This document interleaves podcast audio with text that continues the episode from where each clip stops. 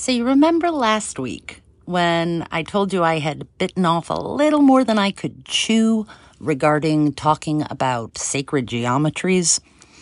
Yeah, I'm still chewing it. I'm in recovery for a reason, and the perfectionist in me is insistent that I drop an episode at 107 a.m. on Tuesday, like I do every week. However, I am in recovery, and I know there's always another option. So I found one. I would like to present to you my first public long lead at an Al Anon AA and Alateen meeting, convention thing. Yeah.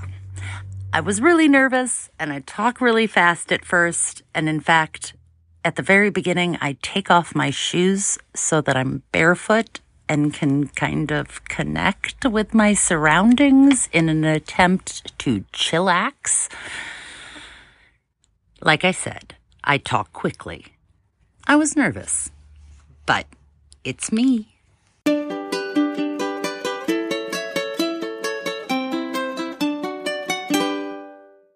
So, hi, I'm McCall. And I'm an extremely enthusiastic and grateful Al Anon member who's going to go barefoot for this. Um, you know what gets better with recovery? Everything. No, I'm serious. I just drove two hours and 17 minutes up here. And I, I'm a good Al Anon. You know, I had it all planned out. I was going to use the two hours and it was going to be beautiful. This is Santa Barbara. I'm driving up the coast, right? It's going to be gorgeous sunlight and dolphins are probably going to come because it's his will, right? Yeah, it was very foggy and gray on my ride out here, but it was beautiful. So everything changes. When you apply these principles in all your affairs, when I apply these principles, everything changes. LA suddenly has okay drivers. Like, their unacceptable behavior isn't so unacceptable anymore. And I've changed. Um, so,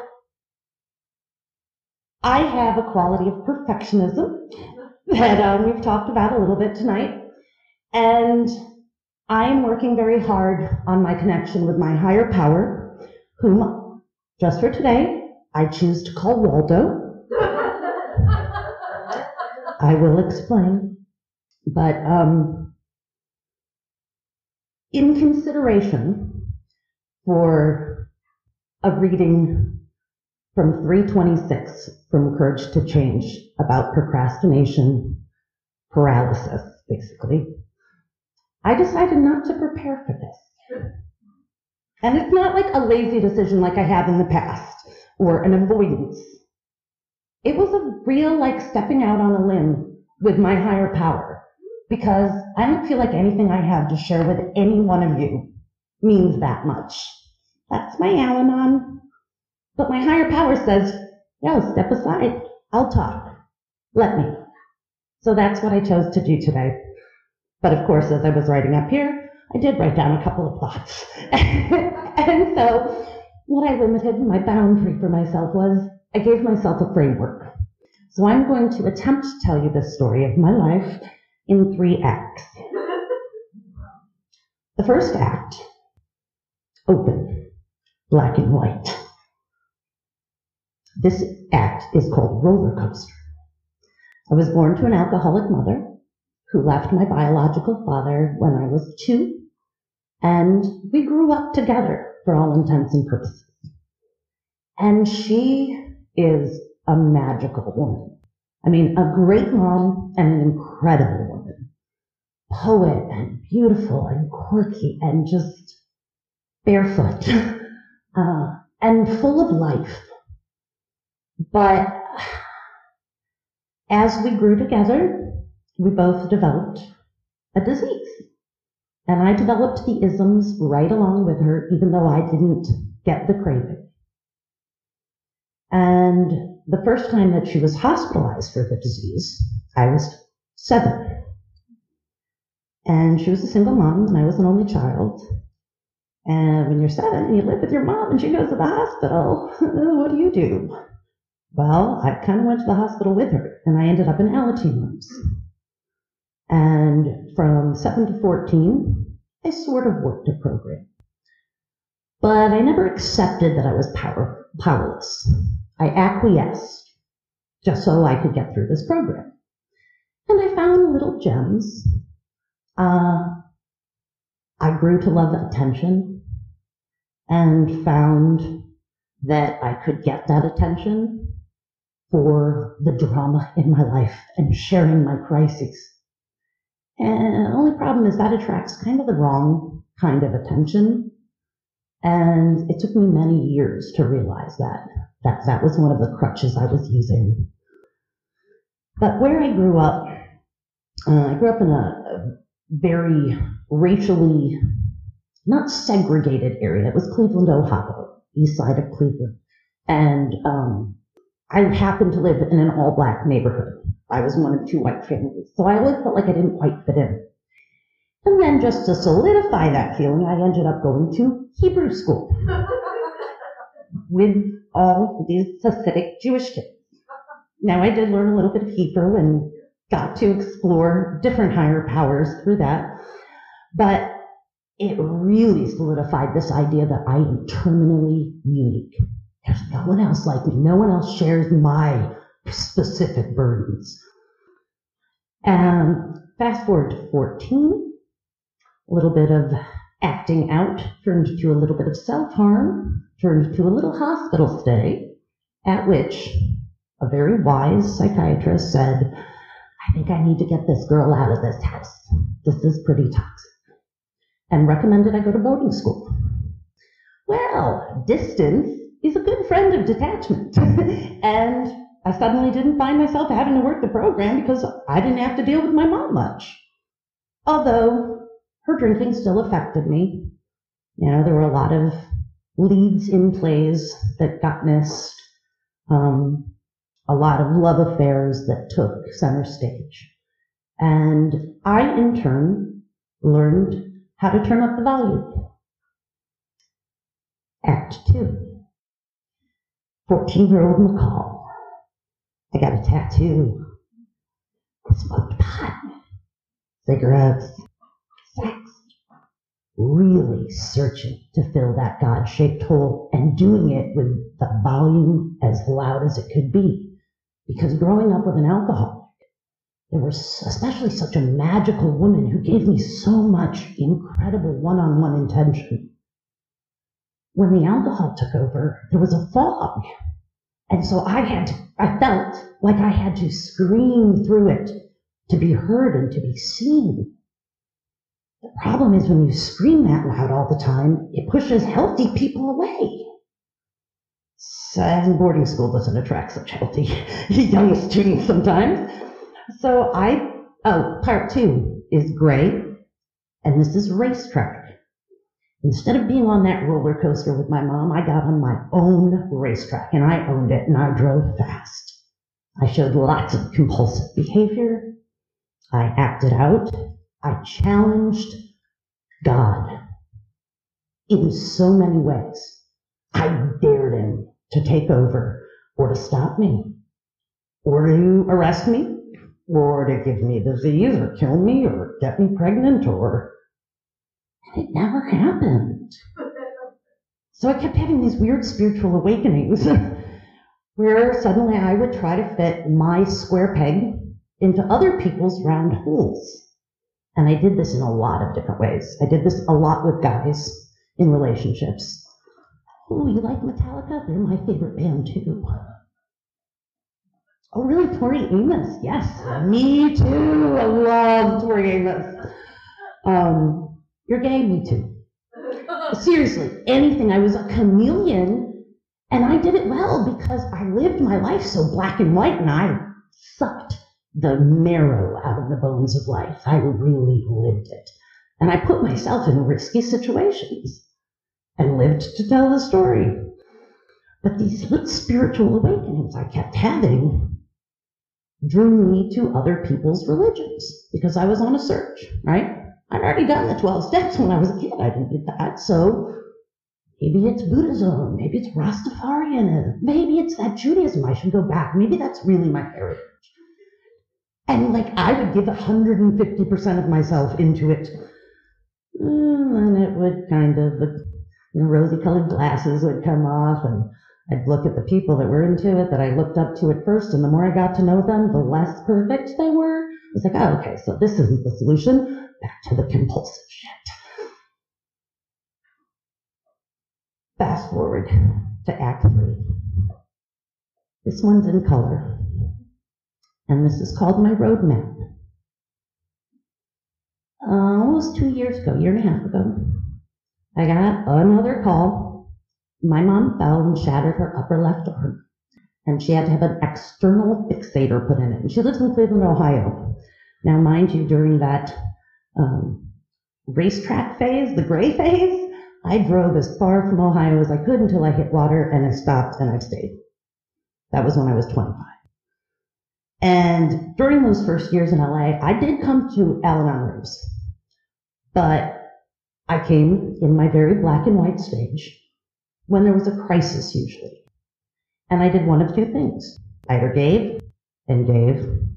I was one of those Al Anon and on and on and on, crying and weeping and telling these horror stories of my life so you'd all feel bad for me and give me hugs that my mommy wouldn't. Or I took it, took it, took it. Took it. I said nothing. And I sat in the back row and I listened for things that I related to.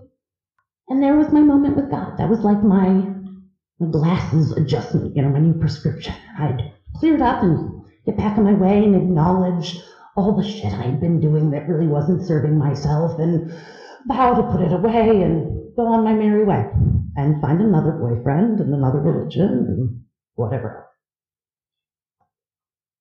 And I really did no program. I mean, I had worked the steps even, but I didn't work program.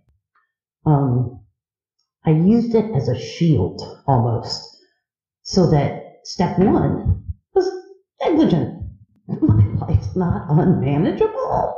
I am not powerless. So I don't need higher power.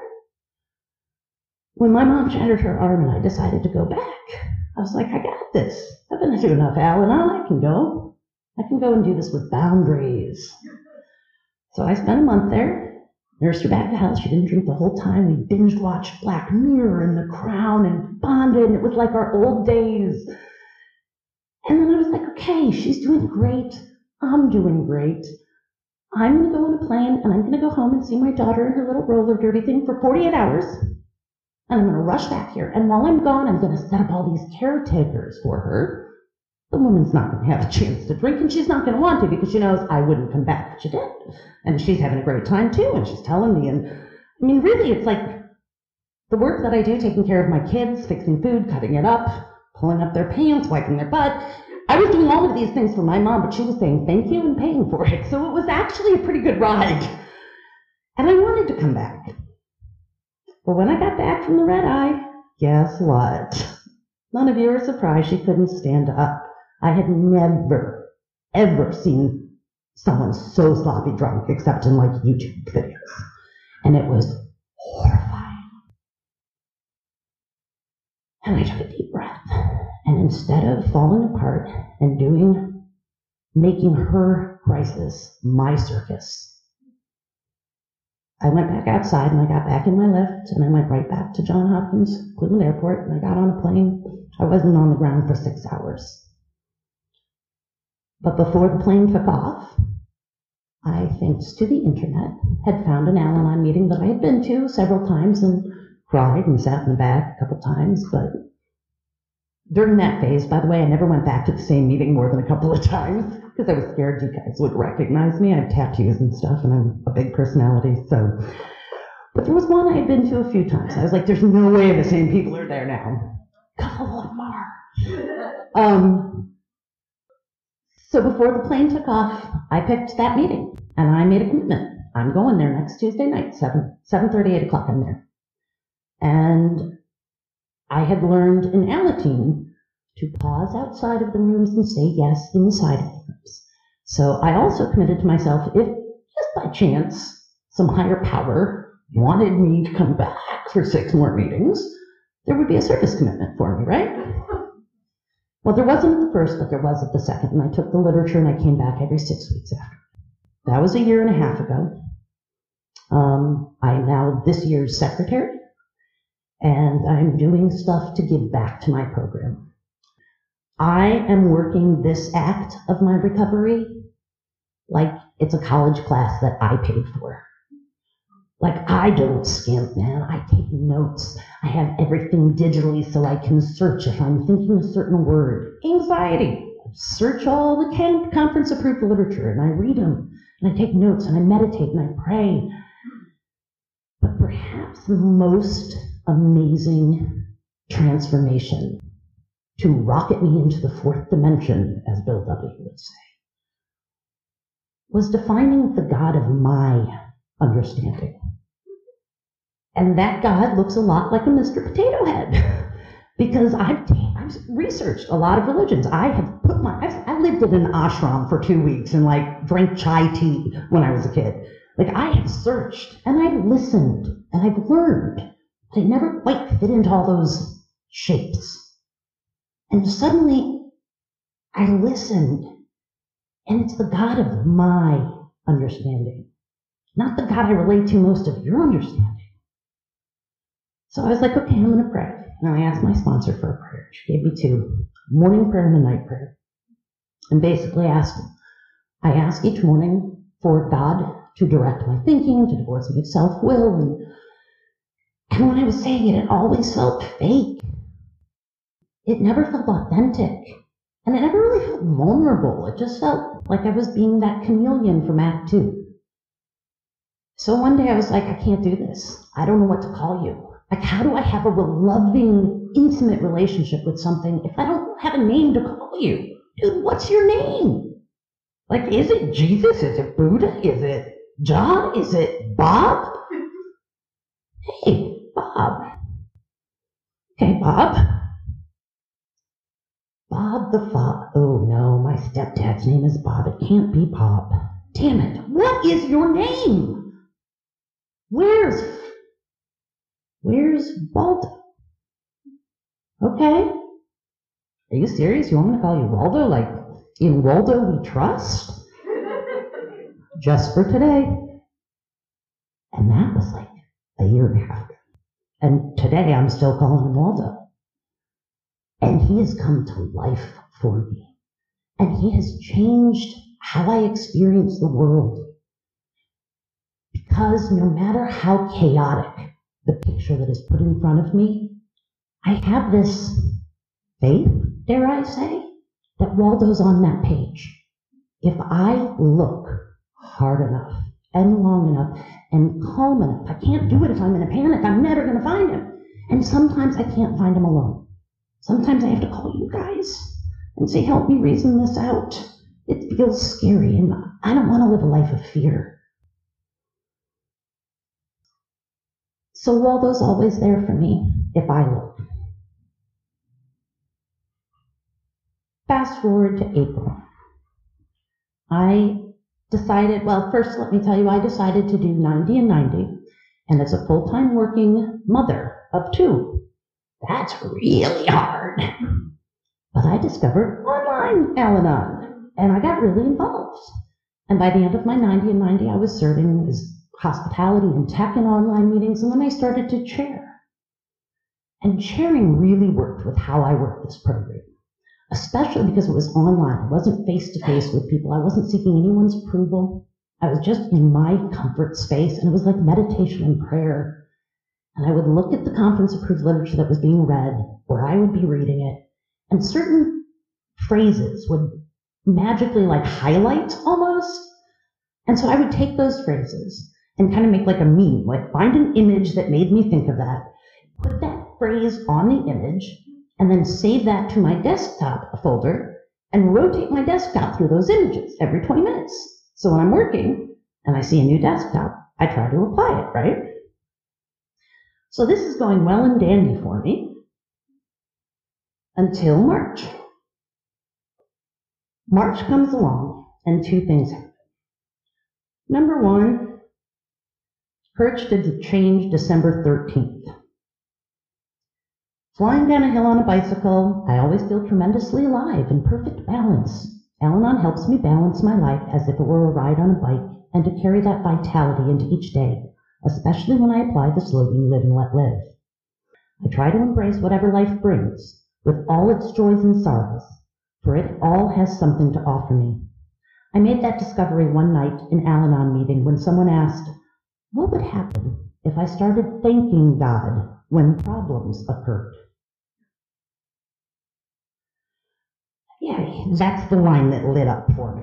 Okay, you see where this is going. At first, I had to force myself to say, Thank you, God, through clenched teeth. By and by, my teeth unlocked, and I replaced self pity with gratitude. I truly began to live. There's more. Look it up. December 13th. But that line was like a dare from Waldo to me personally. And you know, when higher power dares us, he gives you an opportunity to actually apply.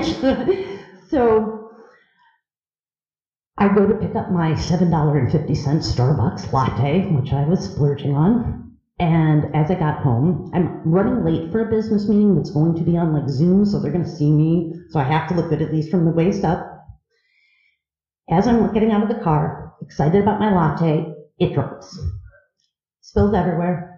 There's like this much left. And I went, "God, thank you, God. And I went, you know what? Actually, thank you. It didn't get on me, and they're not going to see my bottoms anyway. And you know what? It didn't get in my car. And it's a pretty new car. And actually, there's enough left that I can try it. And there's enough money in my wallet that I can get another one after this meeting.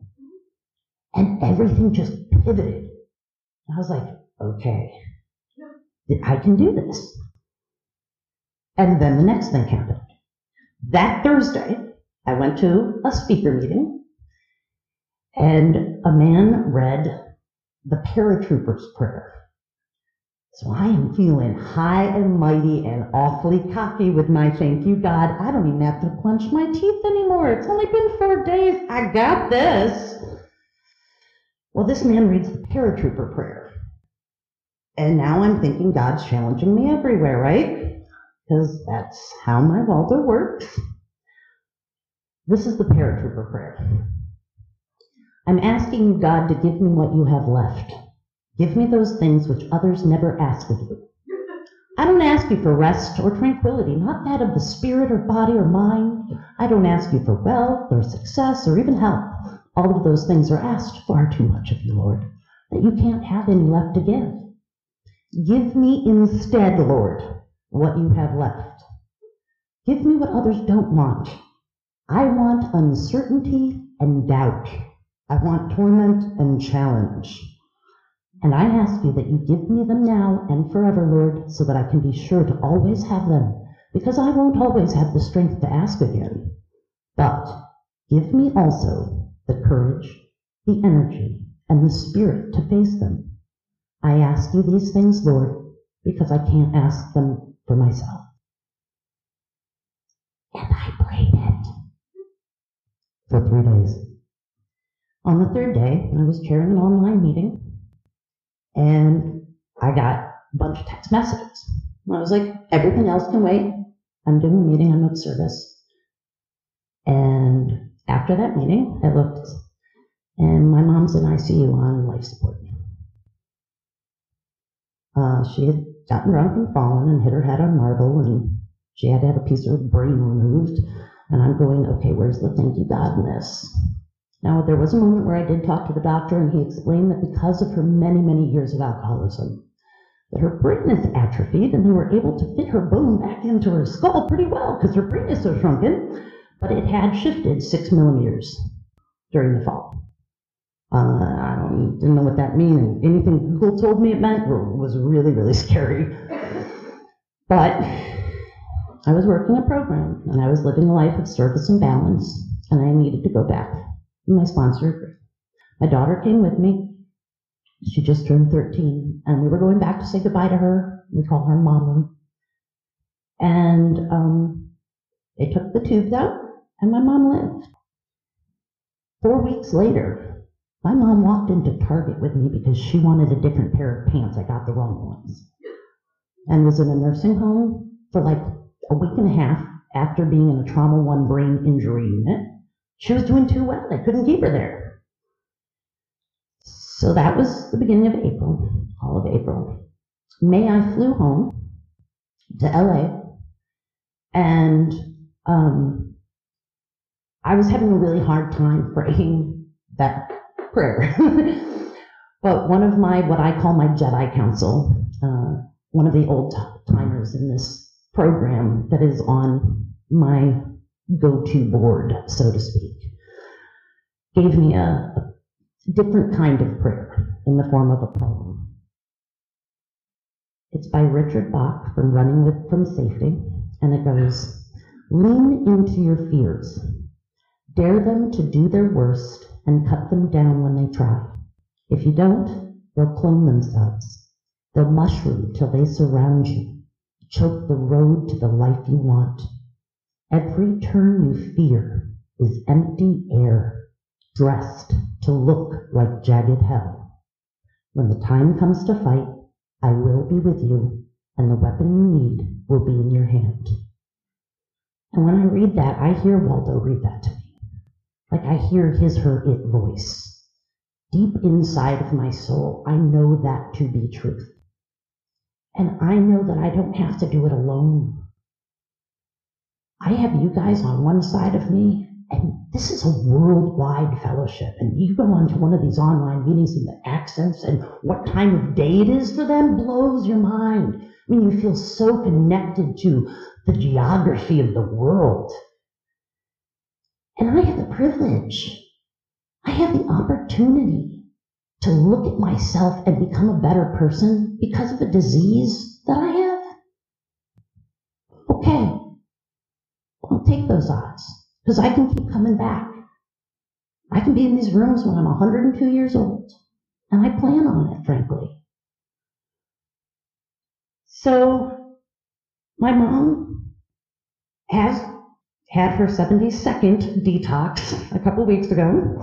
Um, yeah, she's got a lot of effing chips, man. I want a damn chip.